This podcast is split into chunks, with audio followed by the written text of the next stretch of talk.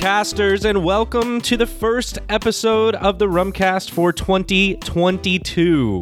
I'm John Gulla, and with me, as always, is Will Hoekenga up there in Tennessee, and we are very excited to be back and have some big things planned for this year. But first, Will, I know we got some great feedback from the 2021 year in review We did. episode, and some listeners uh, sent in some stuff. Yeah, we're in a little bit. We're gonna get into.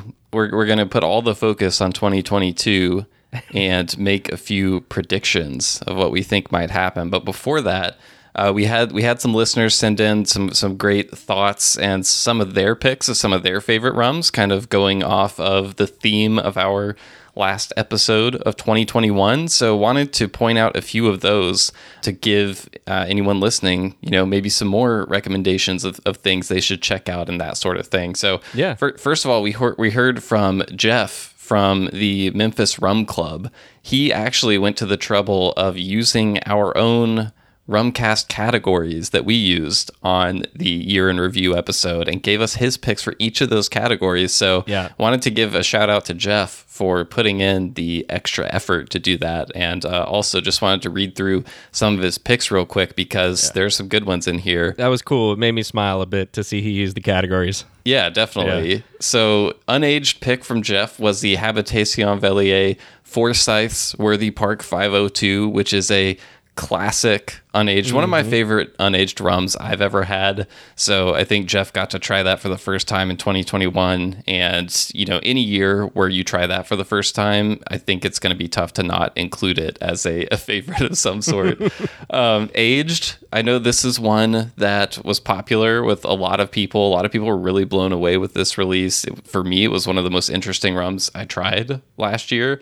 The Homesky Mhoba 2017 release. I Uh, struggled John, not to I know, I know in. you were Yeah. a big fan of that one, right? Yeah. Yeah, I, when I was putting together my list, I was like, "Oh gosh, I just, you know, Holmes Cay does so many great things. It was hard for me to kind of select." Right. Uh, but yeah, that that is a fantastic bottle. So totally agree there, and I think that was a good pick by him. And uh, his pick for new to me was Foursquare, which I think is a good reminder that, like, you know, as as much as when you've you know been really into rum for several years, at a certain point you kind of are like you you kind of sense that some people are like tired of hearing about Foursquare or you know that kind of thing. But like, it's a good reminder that there's still so many people out there who like have yet to get to Foursquare. You know, Yeah. like the uh, maybe they've had Doorly's or Real McCoy or something like that, but like Right. you know, kind of the ECS Brigand. line and, and that kind of thing. Yeah. Um, so many people out there who have yet to try it, so it's always cool to see that. Just Value Pick was a really good one that I hadn't thought of, which is a rum I know people, are, a lot of people are big fans of. Dr. Bird. Uh, Yeah. which is rum sourced from Worthy Park and then Mm-hmm. finished in Moscatel wine casks. It's Two James Distillery right. in Detroit, I believe, that does Yeah, that. I think a you're lot right, of yep. people don't know that about Dr. Bird, that it's like it's a craft distillery here in the US that I don't believe makes rum, but like they have this rum that they put out from sourcing and doing their own kind of fin- finishing that's kind of become a hit. Yeah. to lots of cocktail enthusiasts. So They have another one too. I think it's a Madeira cask. I don't know how available that is, but uh, I've heard good things about it. They've done some other other casks. Am I crazy or did I see a vermouth one at some point? I think I did, but someone correct me if I'm wrong. Um, and then to round it out real quick, Jeff's most surprising was the Privateer New England White. And overall favorite Treaty Oak Barrel Reserve Rum Barrel 20. So a couple of American rums coming in there. Those are both really good. John, I've got to get you some of that Treaty Oak. I know I've man, been I- telling you I'll send you a sample for forever now, but I know. I was going to lay the guilt trip on you I just know now I'm, and I'm say, laying it on myself. Yeah. So I really want to try that treaty oak. yeah, I'll, I'll, I'll hook you up soon. But shout out again to Jeff and Memphis Rum Club. If you are close to Memphis, check them out. They have a website at memphisrum.club. That's kind of cool. A dot club Yeah. URL. Memphisrum.club. So check it out. Uh, There's a link to their Instagram there as well. And then one more emailer wrote in, Derek came in and mentioned that two of the rums that he would strongly recommend for both of us to try if we haven't yet would be the Black Tot 50th anniversary and Black Tot Masters uh, Master Blenders Reserve. He said Yeah. amazing stuff with Old Navy style rum that makes time stand still in a good way. And I, I don't know if you've tried either of those, John. I I really would like to try those. I, I actually only just within the past few months tried like the mm-hmm. standard Black Tot blend mm, Okay. for the first time. And you know what it reminded me of was What's that? like it reminded me a lot of a proofed down OFTD, like really similar kind of vibes from it and like super drinkable. I thought it was really tasty. So it was just a sample that I had, but Yeah. um, so it, it made me like really curious to try those the the releases that that Derek mentioned. So Yeah. got to find a way to get a taste of those as well. I'll, I'll see if I can help you out with that. I I have had the pleasure of tasting all of those actually. Oh, nice. And uh, I, I, the Florida Rum Society did an event last year with Mitch and uh, Black Tot, and Mm-hmm. we had like a tasting kit. And I know that the 50th was part of it, as well as the standard blend, and then some of like the deconstructed elements of what goes into it, which Oh, was a really cool. cool way to do it. Fantastic presentation and really really fun. So kudos to Mitch. for That we we got to get Mitch on at some point to talk about more Black Tot For But- sure. so here, here's my quick take, my quick hot take on Okay. Black Tot is number one. I, I'm not a super fan of the regular blend. Okay. I don't know what it is about it, but there's something in there that is kind of just different and and just from my palate doesn't work as well. However, Did you I get the will say- OFTD vibes like I did? you know, I hadn't thought about it in that way. Now that you've said that, my brain will probably make the connection more. you know how that works, Right. Um, I but- incepted you. Yes.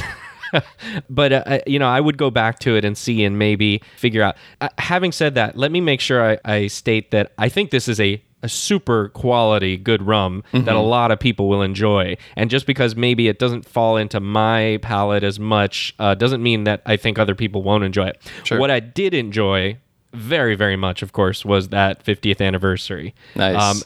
and you know frankly I, I we tried a lot of rums in 2021 and i kind of just forgotten about it because it was only a, t- a, a tiniest you know one ounce sample that i had one night Right. Uh, and and of course wasn't able to get the full bottle and, and revisit it over yeah, time it's it's always tough. Like I know when I was making my picks for our favorites, like I certainly had plenty of one out samples that like blew me away. But like it's it's always tough to be like I only had like a little bit of it. Can I really say it was one of my favorites? You know, so I, I exactly. try I try to mostly go with stuff that I had multiple tastings of or had a full bottle of that kind of thing. So Uh, same um, here.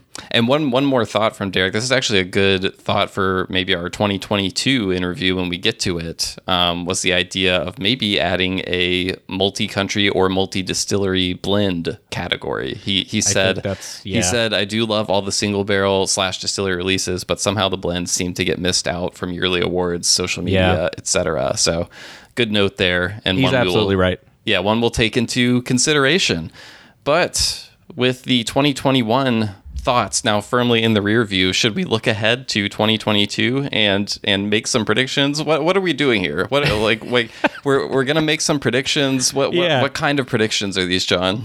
I love how you asked that because that's where I started. What are we doing here with uh, predictions and trying to figure out exactly what this is and how we want to approach it? So, what we're trying to do, I think, and where we settled was to talk about the year of what we think will happen with rum in some way connected to the rum hobby or to rum in general in the year 2022. So so this is incredibly difficult, I think, to start thinking about. When I started thinking about, okay, I'm like my brain's going all over the place into what I think, and then I tried to start saying, well, this isn't. I want to try to do this in a way that I have some lines of evidence beyond just like I think this is going to happen. Right, right, right. So that will be, I think, the fun part for me was trying to explain why I think what I think is going to happen in 2022. What about Right. you? How did you mentally approach that? Yeah, it's tough because there's so many different directions that you mm-hmm. can go in. And I think you don't want to pick something that like is too broad and too vague and like like you want to pick something that like you can tell it happened or it didn't at the end of the year, you know? Yeah.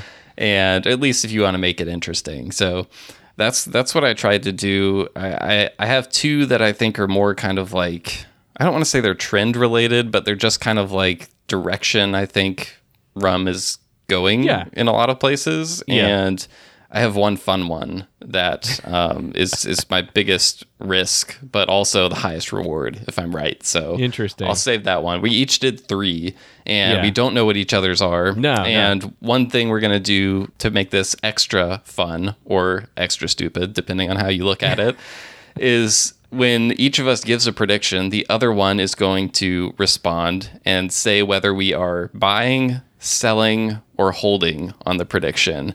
Um, and what I mean by that is if we're buying, that means like, okay, like imagine We this agree, prediction right. is like a stock or something like that. Like now is the time to get in on this prediction. Like I'm buying as much of this as I can because I think it's going to come true and this is going to go to the moon. If we're selling, then that's like, man, you are all alone there. I'm not, I don't want any more of that prediction. Um, this is the best it's Put you ever on an island. with that. I, I want Yeah. to liquefy any any investment I have in that prediction.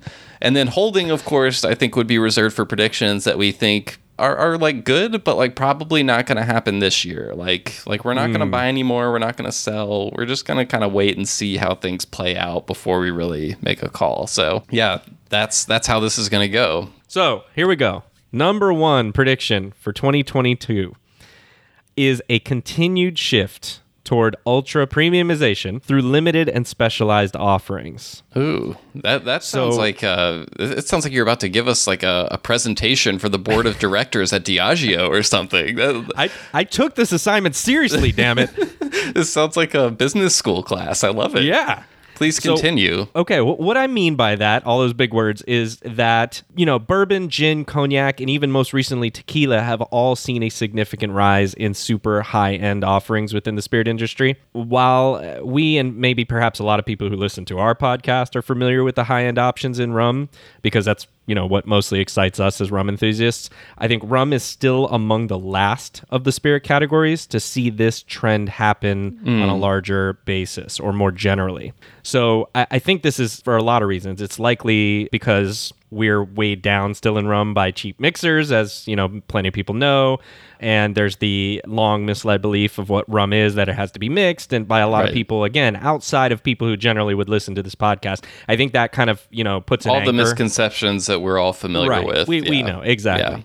But it, it, it yet and still it is happening already. And I think we will see it happen specifically more. And when I say that, I, I'm thinking more specifically about single barrel series, cask selections being offered by various distilleries, independent bottlers, and groups like Memphis, Tennessee, and Florida, and, and others across the world uh, Yeah. that are groups that are starting to get together and have some pick power. I kind of I kind of feel like 2021 was like the year of the pick. Like I saw okay, so, so you, you, you stole it from me as a, I was about to say it. You're, you're absolutely right. I think 2021 was the emergence of this, Uh-huh. and we saw it flower or begin to flower. And now I think we're going to see, you know, just like you would see a tree in a garden with one nice flower, and then boom, you've got five buds, and you know that more flowers are going to start. And that's what I think is going to happen here. I think with the success of Hampden's Bird Series, Appleton Hearts, Worthy Park's single barrel picks, Chairman's Master Selections, and and many others,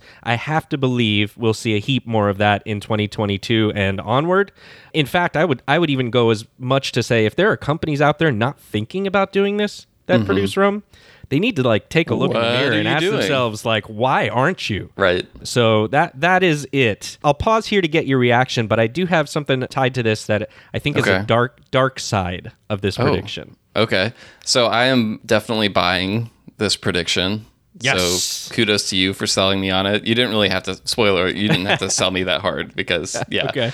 I, I'm buying this. I think most of the growth that rum category has seen over the past few years has come in that premium segment of the market, mm-hmm. even though, mm-hmm. like you said, comparatively it's still small to a lot of other spirit categories. But I think we're mm-hmm. definitely going to see more and more of that. And I hope, like you were saying, we will see more brands investing in doing that stuff. And um, particularly, I'd love to see more investments that are kind of in that hundred, like seventy to a hundred dollar range of like Yeah. premium releases. Agree. Um, almost kind of like that Foursquare zone. I think sometimes where brands go is they go to like the two hundred, you know, dollar Or- range or higher. or Right. higher Yeah. of like ultra ultra premium with like the big fancy box and stuff like Mm-hmm. that but like the rum is still 43% or 40% Mm-hmm. sometimes i'd love stuff like go go younger but higher proof like more flavor and like give us stuff in that vein like that master selection vein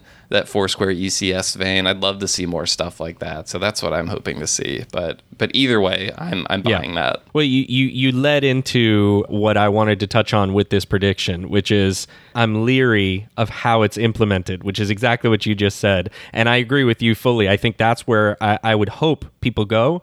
But I can't help but also think that, again, with the success of the Appleton Heart series and the MSRPs on those and some of the other ones, we're edging towards bourbon territory. You've got those bourbon battle scars on you. Uh, so- exactly. I Yeah. Mm-hmm. have PTSD from the bourbon world, and I'm like seeing it, and I'm like, oh no, uh oh, because I just don't want that to happen. Like I'm, it, it's this weird duality of a feeling of like I'm happy to see it happen because it's fantastic to have such amazing, rare, limited offerings and things like that. But at the same time, once you start to get priced out and or availability out. I don't know if i mm-hmm. can use that as a, a term but like you just can't ever find it. That's where i think there's a deflation in the enthusiasm of it. So like you i want to see those but i want to see them available. I want to see them be affordable. I want to see no secondary market starting to take hold of things that are ridiculous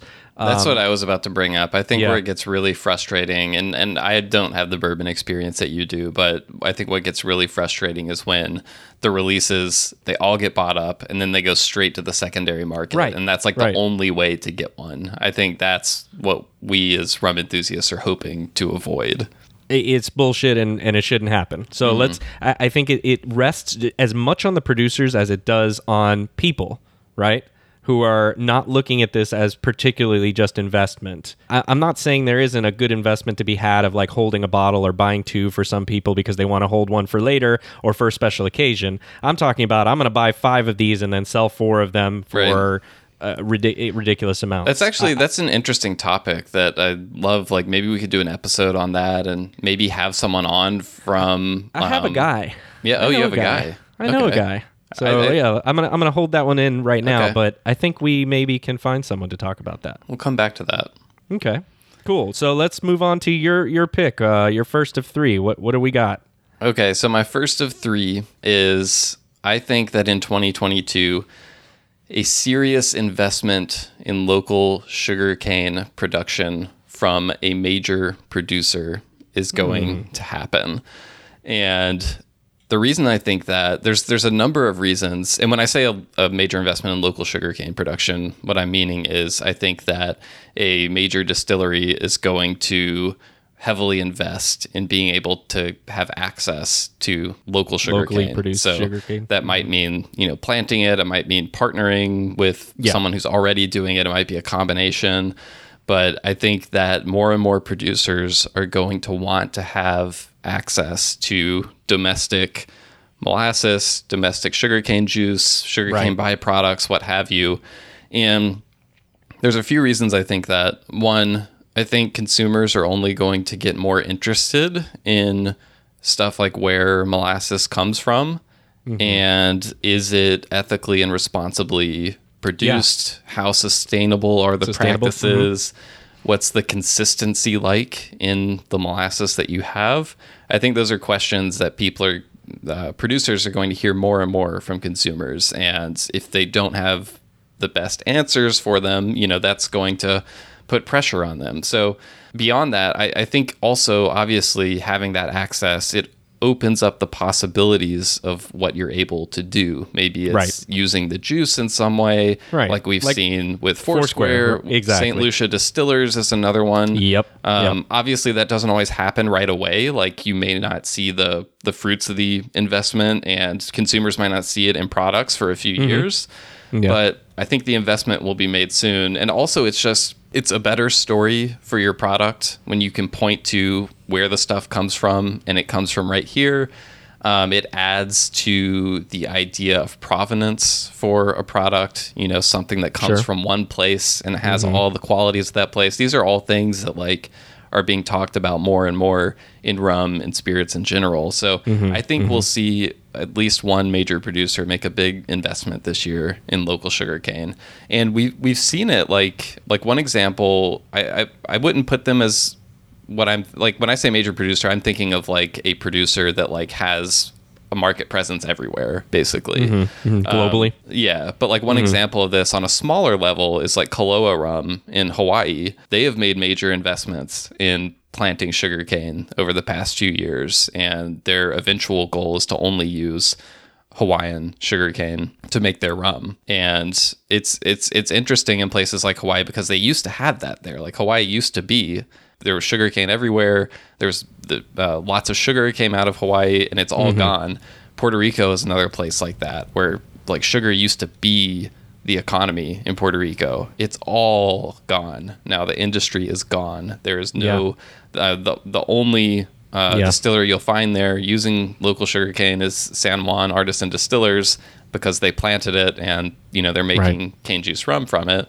Right. So I, I think yeah, I just think there's so many opportunities there. It just requires someone inside the company to really have the vision and the commitment and like Yeah. the desire to want to make that happen because it's not a small thing and it's not the kind of thing where they can just like plant it and Right. switch um, exactly. especially especially if you're using molasses because you know you can't just get molasses out of the sugarcane plant you have to do sugar processing Make sugar, right, yeah. exactly so Yeah. so i'm going to go out on a limb and i'm going to say that one of these major investments is going to happen this year So my first response with that was I'm not sure how many and how quickly, but you you specified and said at least one. Yeah. So with that I, in mind, I will say I'm I'm going to buy this. oh okay i thought you might hold because this is I definitely one of those predictions where it's like it might not happen this year but Right. No, I was close. I, I was at hold until you said that specifically. Where I'm like, at, at least one? Yeah, I can see that happening in, in 2022. So I, we'll I'm gonna- continue to monitor the situation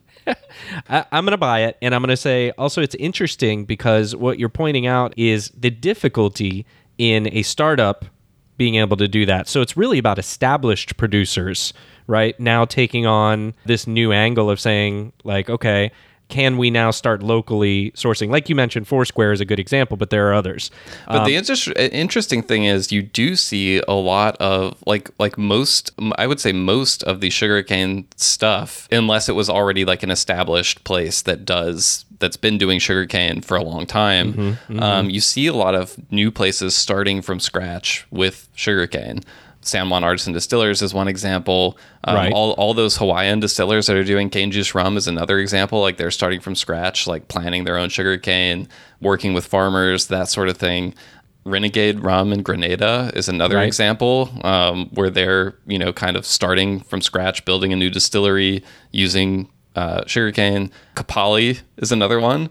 So you, you do see Yeah. like a good amount of new distilleries, and that's why like I, I think predicting that another one of those will happen. I, I think we'll see multiple new distilleries doing this from the start in 2022. But I Right. think I, what I'd what I'd love to see is more of these older you know legacy brands making investments in this. So Right. And well, and those new startups add pressure to those old brands Yeah. to kind of say, "Oh crap, we we need to, you know, maybe think about getting on board with this before we get left behind."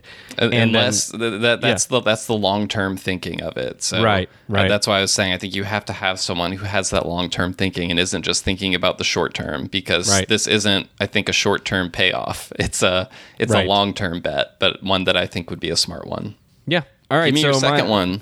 My number 2 is actually related in a way Okay. to to your number 1. I think there's a relationship there. My number 2 prediction is that there will be a marked trend from hobbyists and connoisseurs toward drinking premier, younger, and or unaged options uh, in Hmm, okay. 2022, and that that will be kind of the new trend to like all the rage. So it, it wasn't that long ago. I think the pinnacle of the rum line was commonly thought to be like the oldest option of Mm-hmm. a distillery opera. You know, you're thinking 21 year old Appleton, 21 year old El Dorados, the Solera blends with the big numbers on the bottles 30, Right. 25, 23. Well, I, I think in 2022, we're going to hear more and more about rums that are aged four years or less or completely unaged being more hyped and, and the oldest stuff falling a little bit more by the wayside in terms of the amount of hype uh, that Okay. it has gotten in the past.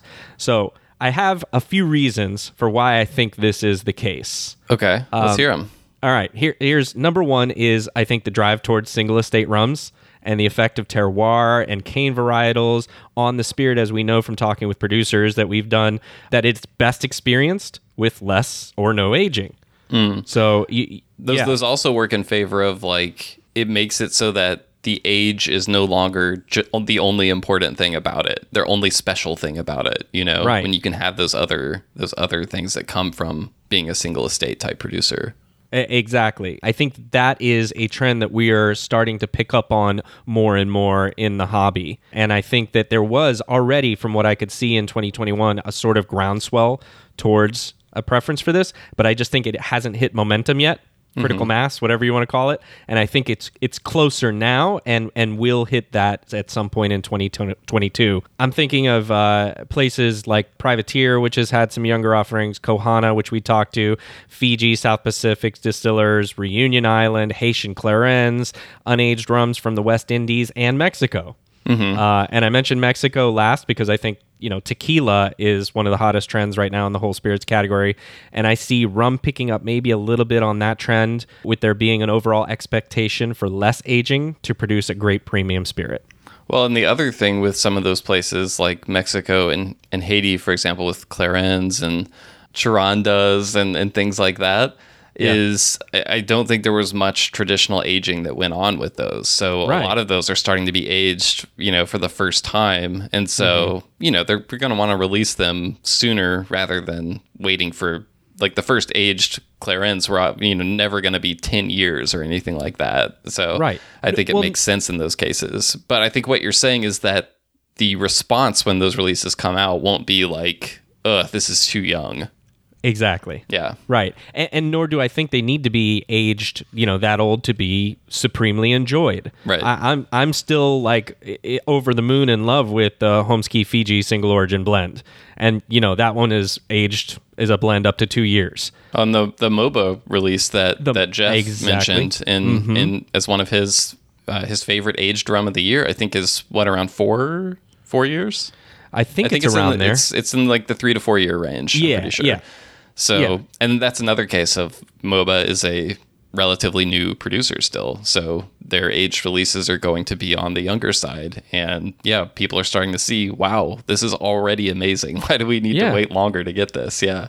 Exactly, and I, I just I think producers will be recognizing this trend, and I think they will be giving us more of it in 2022. One question for you. How will we know whether this prediction has come true or not? What's something we'll see and be like, ah, John was right? That is that is good because uh, I'm not sure how. I mean, y- we can try to find market share statistics and see, but I'm not sure how. I'm not doing that. How much? I was to say I'm not sure how much uh, we can get into that, and eh, I don't know. Maybe somebody who listens is like, "Hey, I've got my finger on the pulse of market share of things," and you know, if you do, please let us know and and and let me know whether I'm going to be right or wrong. That would be awesome, and one way to do it. Another way would be just to see an increase in the amount of offerings that are four years or less age. Okay. Well, we'll maybe look for a few metrics that indicate whether this is happening or not. But it sounds like we'll mostly be going off of vibes a little bit. We'll we'll just we'll know it when we see it. Okay. I, I, I'm good with that. Uh, but but yeah, I, I guess if I had to put a quantitative value on it, I agree with you. I think vibes is the right way. But quantitative value would be something like at least three or four more offerings that are well recognized and how would you say well received releases from known distillers that are under four years in aging or maybe even less than that or or simply unaged offerings that weren't previously available I think I will buy this in the enthusiast circles. I definitely think the enthusiast circles are ready for that. Mm-hmm. I will hold on it for like broad mainstream markets because I think that's still a long way away from getting away from age statements and things like that. But I hope I hope it'll continue to happen more and more. An interesting recent example of this was Hampden came out with the their own single mark LROK releases mm-hmm. or LROC, mm-hmm. and they the first one that came out I believe was 11 years, and they then came out with LROC the Younger, which was five years. And sounds like a, a latin person from history el rock the younger Rock the Younger. Yeah, Yes. exactly. um, yeah, he, he conquered half of uh, Western Europe. Yeah. Um, uh, but I, I tried those for the first time at the same time, and they were I, I just I did not think that the 11 year I wouldn't have described it as better. They were both great. I hmm. liked both of them a lot, but I Yeah. like the five year to me was right there with the 11 year. And the difference in price, I think the 11 year is like $170 or something like that. They're at the same ABV. And so I've been watching and waiting for the younger to get to the market here, and I've heard that it's uh, that it's it's it's close to hitting stores here. So as soon as that arrives, like I'm I'm gonna buy the younger one Yeah. because it's significantly uh, lower priced, and to me Yeah. the quality, like the delta in the quality, is is I don't even know if there is. Uh, th- they're just different, and they're both excellent. So yeah, I guess I guess we can count that one as uh, one for You're already- 2022. You're taking that one, okay? I'm taking it. uh, yeah, I think it's already available in Europe, but Nope. Nope. Okay. All right. All right, you're number two. What are we? Uh, So my number two is another independent bottler outside of Europe is going to step up into the spotlight in 2022. And I think the comparison for this, and when I say it's into the spotlight, I'm talking about in rum enthusiast circles. Mm-hmm. And I feel like over the past year and a half or so, Holmes Cay, for example, has become like really recognizable and already like pretty respected by rum Yeah. enthusiasts. And I, I basically am saying I think we'll see. I'm not saying we'll see something like exactly the same as Holmes Cay or even as good as Holmes Cay because Right. it's a high bar. But I think we'll see another household rum enthusiast independent bottler name that is outside of Europe come into the equation in 2022.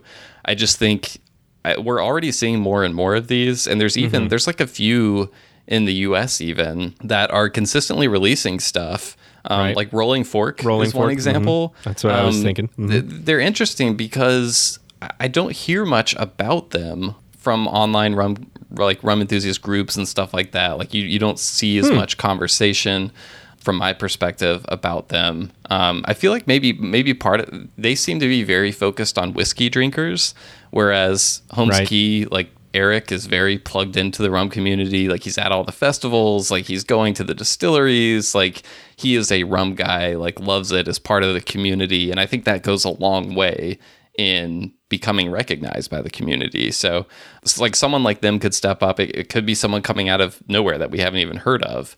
But I just think there's there's too much interesting rum available and too much of an appetite for it from enthusiasts that we won't start seeing other people kind of like take on this challenge of trying to build an independent brand and do interesting things. So I think we will see another widely embraced new independent bottler uh, step into the spotlight in 2022.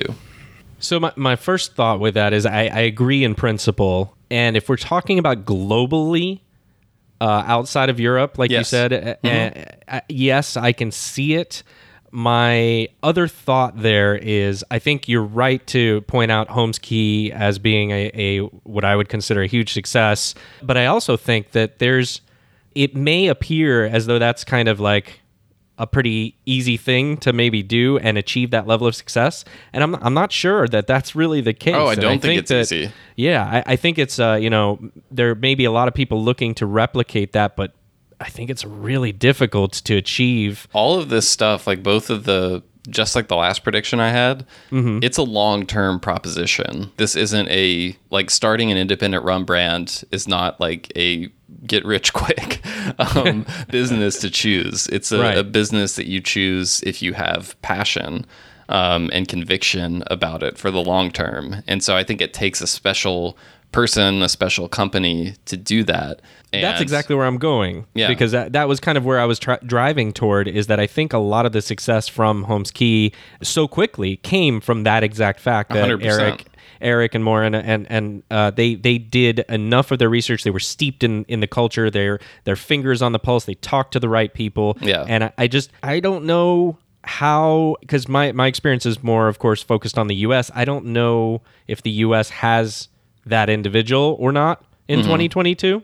Maybe outside of it, I know there's things going on in Australian market with um, some independent bottlers and uh, other places perhaps outside of Europe. But yeah, I, I'm primarily thinking about the U.S. when I say I, I'm going to hold on the U.S., but I'm going to buy for somewhere other than the Europe and U.S. Interesting. So you're buying outside U.S. Yes. but holding on U.S. Okay. Um, And interestingly, like another kind of example of this, I wouldn't count this in my prediction because this is not a new person. This is someone who's been there longer than most people. Is Ed Hamilton's latest batch of releases? Mm-hmm. Ah, uh, releases the single Yeah. cask cask strength stuff. I Yeah. mean, there's a bunch of those that are about to come out, and he's he's worked with a lot of rum societies. I, I think I saw that Florida Rum Society did a pick. I know Austin Rum Society did a pick.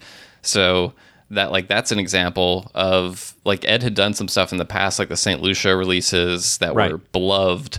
But uh, th- and this like these have a, a different label. Like it's it's almost like kind of like a different line from his other stuff. So Right. like that's another signal of like someone else kind of like investing more in that direction. So I think other people seeing more of this stuff happening is going to inspire the right person to to step up and and join people like Ed and and Eric and other people around the world who are doing cool stuff like that. So Mm-hmm. Yeah. I'm hoping to speak it into existence because I, I want more. I want more. I want more, John. I think maybe even you see more in Europe too. So I know Europe has Sure, its yeah. its its independent bottlers out there who do a great job, but I think you may even see a rise of that in Europe as well. Definitely. Um, I think I think there have already yeah. been been like a slew of new ones over there over the Right. past few years. But Well, th- the biggest other point to add to your prediction there, which I think helps it, is a- at least I, have you heard about the status of some of the Velier products in the U.S. market? I've heard we're going to be seeing less of some of them, Okay, that, Yes. that's where what I've heard as well. which is a total Um, bummer. It sucks. And I, I'm obviously not happy about that. I know you're not, and, and others are not, but it leaves the door open, of course, for others. Exactly. So maybe I- maybe think twice, Velier. Maybe maybe think twice. Yeah. Don't leave us so soon, please. Did, did you also see? So I also I was researching for this on some some stuff. uh, I don't know if the validity of this site is good enough for me to claim it as a a, a proper source. But I did see- Runpredictions.com. Yes, that's uh, yeah. I just I just uh, got that domain name by the way. So if anybody wants it, no, I'm joking. Um, I don't remember. It was like Statista or something. So it Oh, I've already seen that struck website before. It, it struck me as like I don't know if this is legit, but it did say that the U.S. was the leading rum place in the world. Sorry, what's the word I'm looking for? Uh, consumers. Market the leading for place rum? market, yeah, in the world by like double. I think that's probably that might be right. Well, I guess that is, I presume, because of the lower end products and the consumption of a lot of other Uh, rums yeah, that hundred maybe are outside. I mean, that's yeah. that's the Bacardi and the Captain still, Morgan and stuff like that. To abandon that market seems unwise at best. I think you have to look at them as almost two different markets, though, because the lion's share of what's what's buying that is like a completely different market, at least right now. Again, it's a long term thing, so Yeah, I guess it just goes with my earlier prediction that we're going to see more growth of that in the U.S. and in other places. Yeah. And if that's the case, and that's already the biggest market, it would make sense to keep going. So, to your earlier point, maybe maybe rethink that. All right. So your third, third and final prediction from you. Hit me with it. I hope this is something right. that I can sell. Neither of us have sold, and I want to sell on, on at least one. So Based on an earlier off the hand comment you made, I think you may be selling. so uh, you may get your wish here. All right. I'll lead with m- this. Uh, y- you know, Will, you know I'm an optimist, right? uh, yeah, I know. Okay. I pick so, up I pick up optimist vibes from you. Okay. My, my third and final is the beginning of the end of misleading age statements. Ooh, beginning of the end of misleading age statements. Well, I did see that class action lawsuit uh, Okay, against a certain prominent rum brand a few months ago. I've been So meaning that- to follow up and see what's going on with that, but I haven't yet. I would love to have somebody on the program that knows more about that in detail, or to the extent we can even talk about an active Right. lawsuit. I don't even know. But anyhow, so that that was one of my points. But I, I think we are going to see the trend towards more transparency and more accurate age statements, and that will make a big leap in 2022. I'm going to point to a couple of things with this. You already mentioned one, and we'll talk about that a little bit. But I, I think the rum market continues to show uh, solid growth, especially in the super premium category, as we talked about. Now, here's a tough one. I, I'm going to talk this out. I could see listeners and you maybe being like, no, bullshit, John, you're wrong. But I wanted to say it because this is my perspective, and we'll see where it goes with, with others feeling similarly or not. I'm not really into tiki culture that much. Yeah. So I could be wrong. Mm-hmm. But from my perspective, looking at the last year or two, tiki culture is kind of staying like relatively flat. in terms of I, I don't see it being a big thing that's gaining momentum in terms of that like it used to be you know way back in in the early part of the, the 20th century or there was a resurgence i think more recently but i think that resurgence Definitely. is capped is what i'm saying Why do you think that? There's a couple of reasons. One, if I think relative to rum sales growth and the the categories we're seeing growing are less Did you about look up like drinks. Hawaiian shirt growth trends or something? You know, I should have. That would have been smart. I didn't.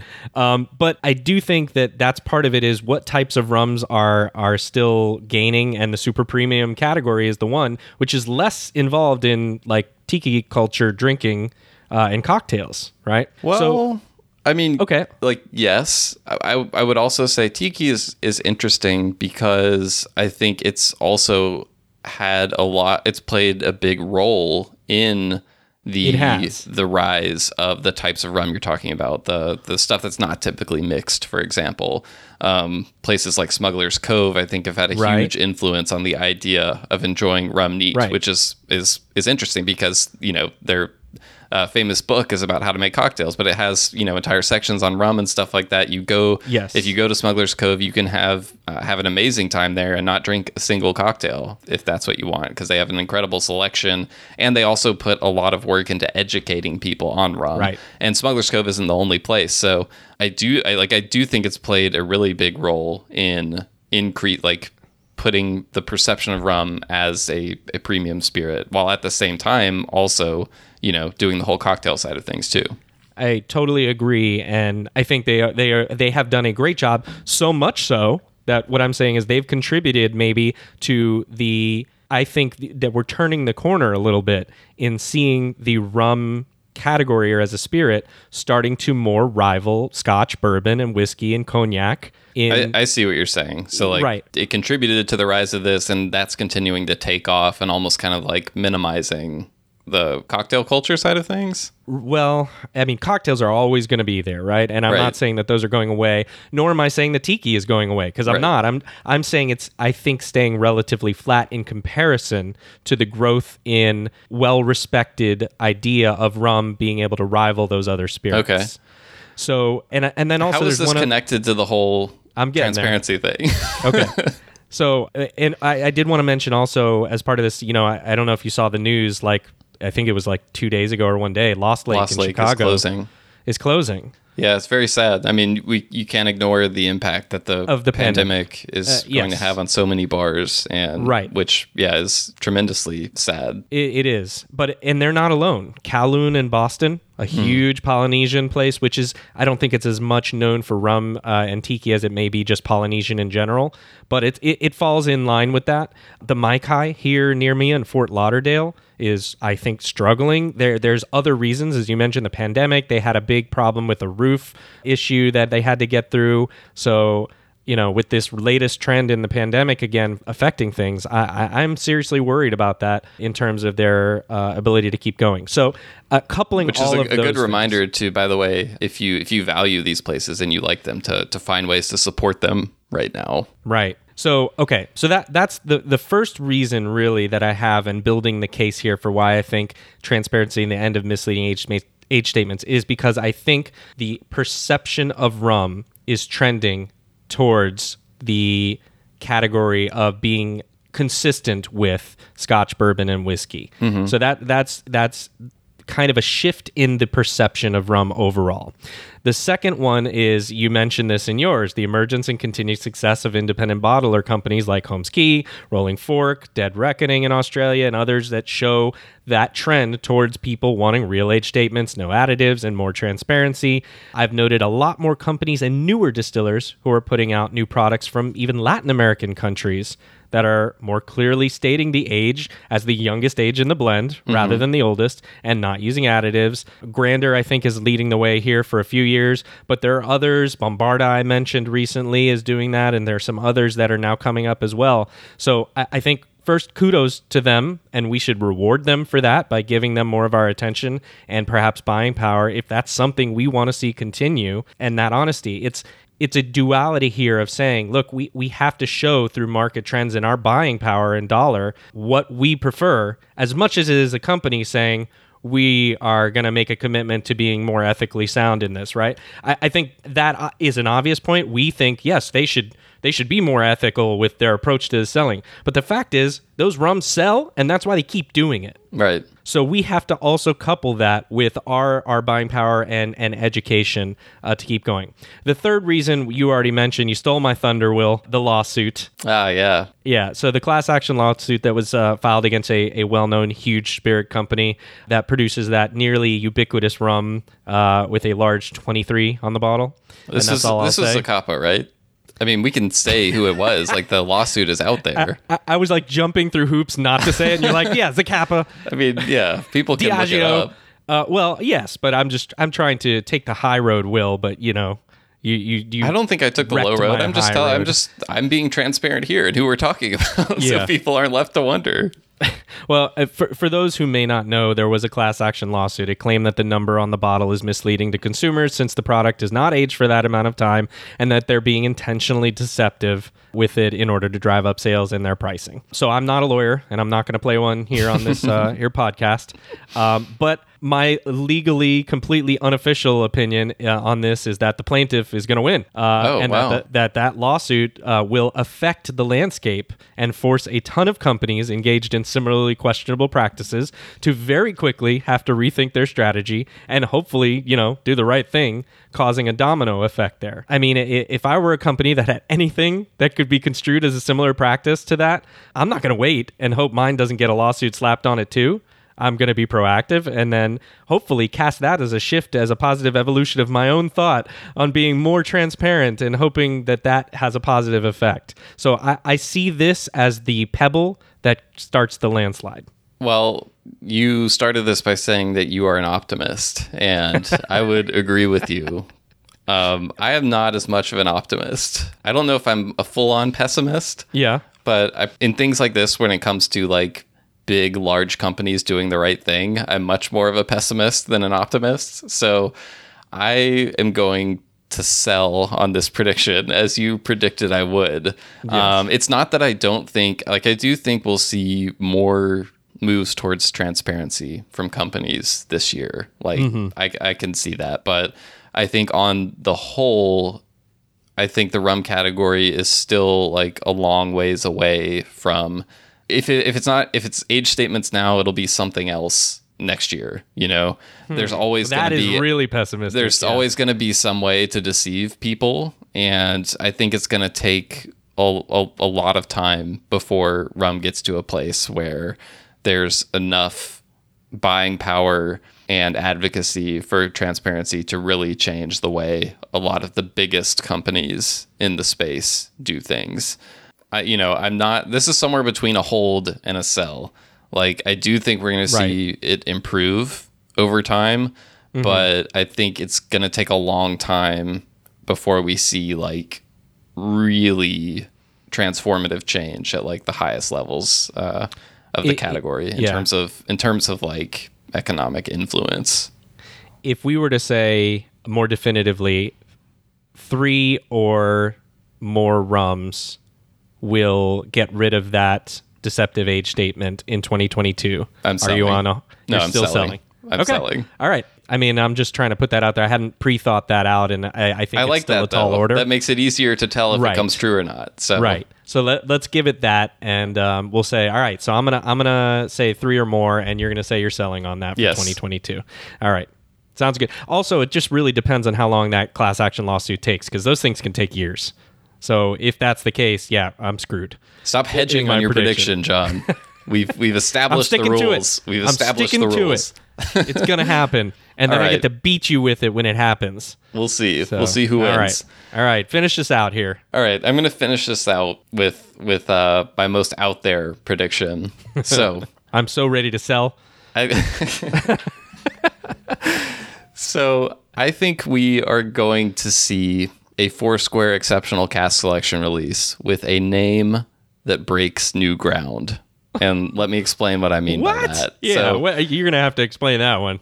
we we all know that anytime one of these releases comes out, there's a good chance that it's going to expand our vocabulary mm-hmm. in some mm-hmm. way. You know, over the years we've seen names like Sagacity, mm-hmm. Redoubtable, shibboleth, and even back in 2019, the eight syllable, I think it's eight. I counted this on my own, but you know, I feel like sometimes people disagree on how many syllables are in a word, but the eight syllable Plenipotenziario. So in 2022, what I'm predicting is that even that release will be topped with the What? first nine syllable Foursquare ECS release.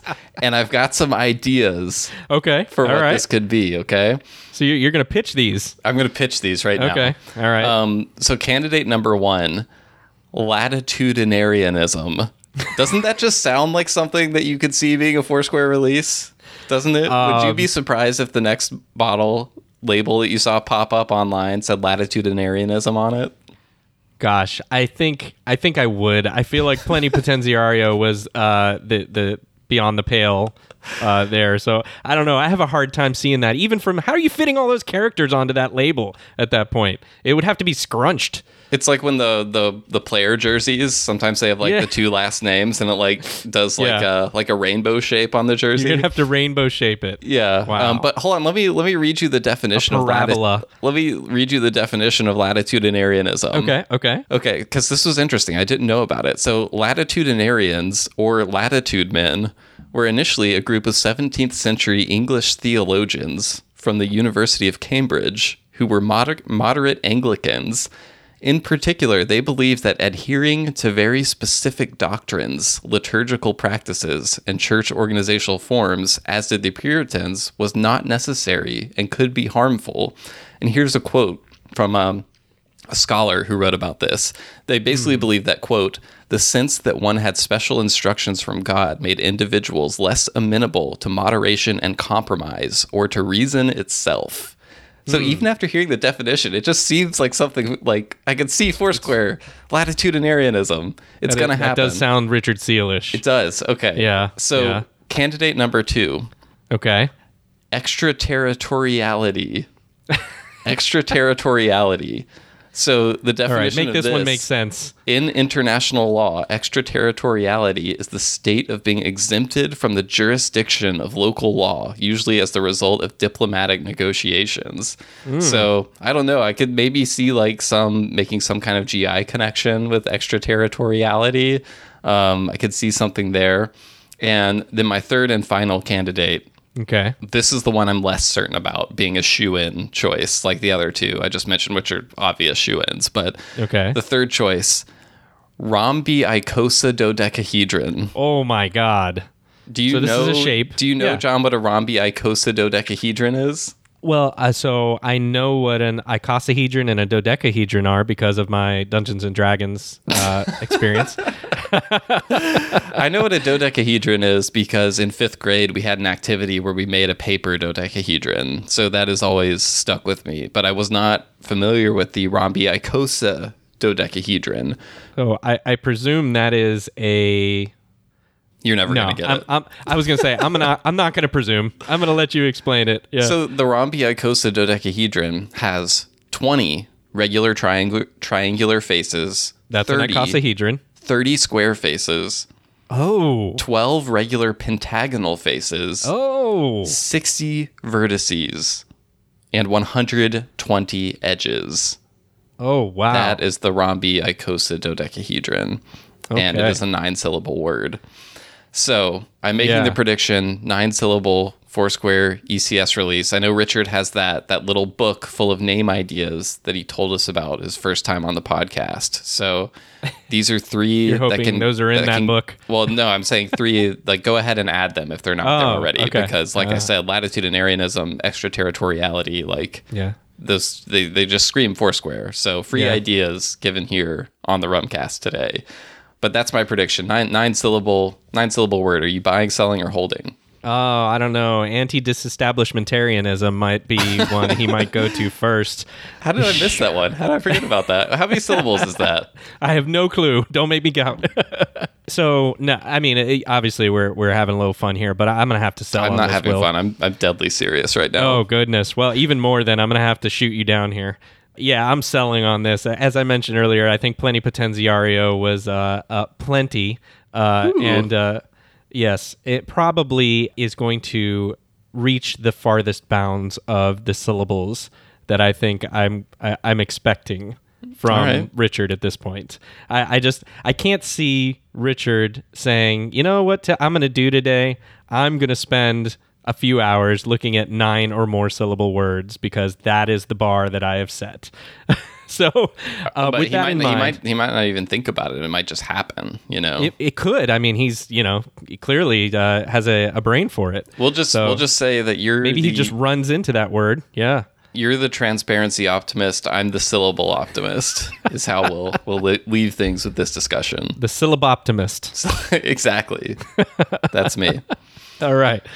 Well, so we will, I guess, monitor these predictions throughout the year, and at the end of the year, there will be a, a time of reckoning. We'll see who who who's came true and who's didn't. I, I'm I'm Can't wait. sensing a probable over six maybe coming, but we'll see. Yeah, I mean, I, I, I this is yet another thing we can look forward to for the end of the year uh, episodes, and it gives us, uh, you know, I, I'm I don't know about you, Will, but I'm going to be following these all year long. Oh, definitely. You know, I, I'm going to be checking boxes, you know, tally marks, whatever it takes. We're gonna figure this out, and and uh, I'm looking forward to having more correct predictions than you. Uh, well, we'll see. We'll see. I mean, Mm-hmm. I, I think my last one's already in the bag, but we'll see what happens. Well, I think that's enough for this episode. Um, I'd love to hear if, if any listeners have predictions. Just Yeah. like just like uh, we had some folks write in some of their favorite rums from the year. Send in your predictions to host at rumcast.com. That's H O S T at rumcast.com. Or you can also message them to us on our various social media accounts. Mm-hmm. John, where can they find those? Well, we are uh, at the Rumcast at Instagram. We are uh, Facebook. We've we've seen a, a trend uh, this past month, by the way, Will, with Facebook. We we've been uh, gaining a lot on Facebook. So thank thank you to those of you who have been sharing. Yes, uh, thank you. There, because you know we what we try to do really, and and hopefully you all that are listening have noticed this. We really try hard not to push things into people's faces. Yeah. Um, we we will share occasionally, and we will try to find where it makes sense online to share when we release episodes. But we're really not about that life of uh, trying to push things into every channel and every corner of the universe simultaneously and Cramming stuff down know. people's throats. Exactly. So we would appreciate it if you all continue to follow us on those channels Facebook, Instagram, Twitter, and YouTube, where we release our content. And then, you know, if you find it worthwhile, let others know about it. Give us Tell your share. friends. Give us a like, you know, whatever it is. Give us that five stars that we love so much. and um, yeah, so that that's where we're at. All right. Well, we'll be back. I think in uh, a, a, an- another week or two with some more some more rum stuff. Maybe some fun guests to kick off 2022. Oh, yeah. But uh, until then, I'll see you next time. All right.